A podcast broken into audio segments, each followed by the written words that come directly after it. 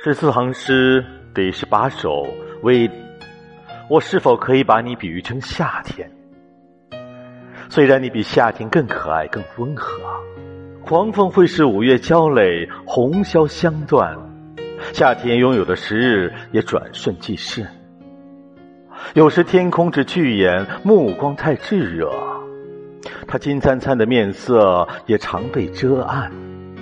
而天方万雁都将凋零飘落，被时运天道之耕地剥尽红颜。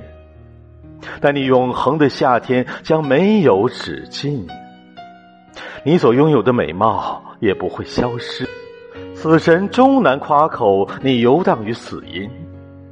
当你在不朽的诗中永葆盛时，只要有人类生存或人有眼睛。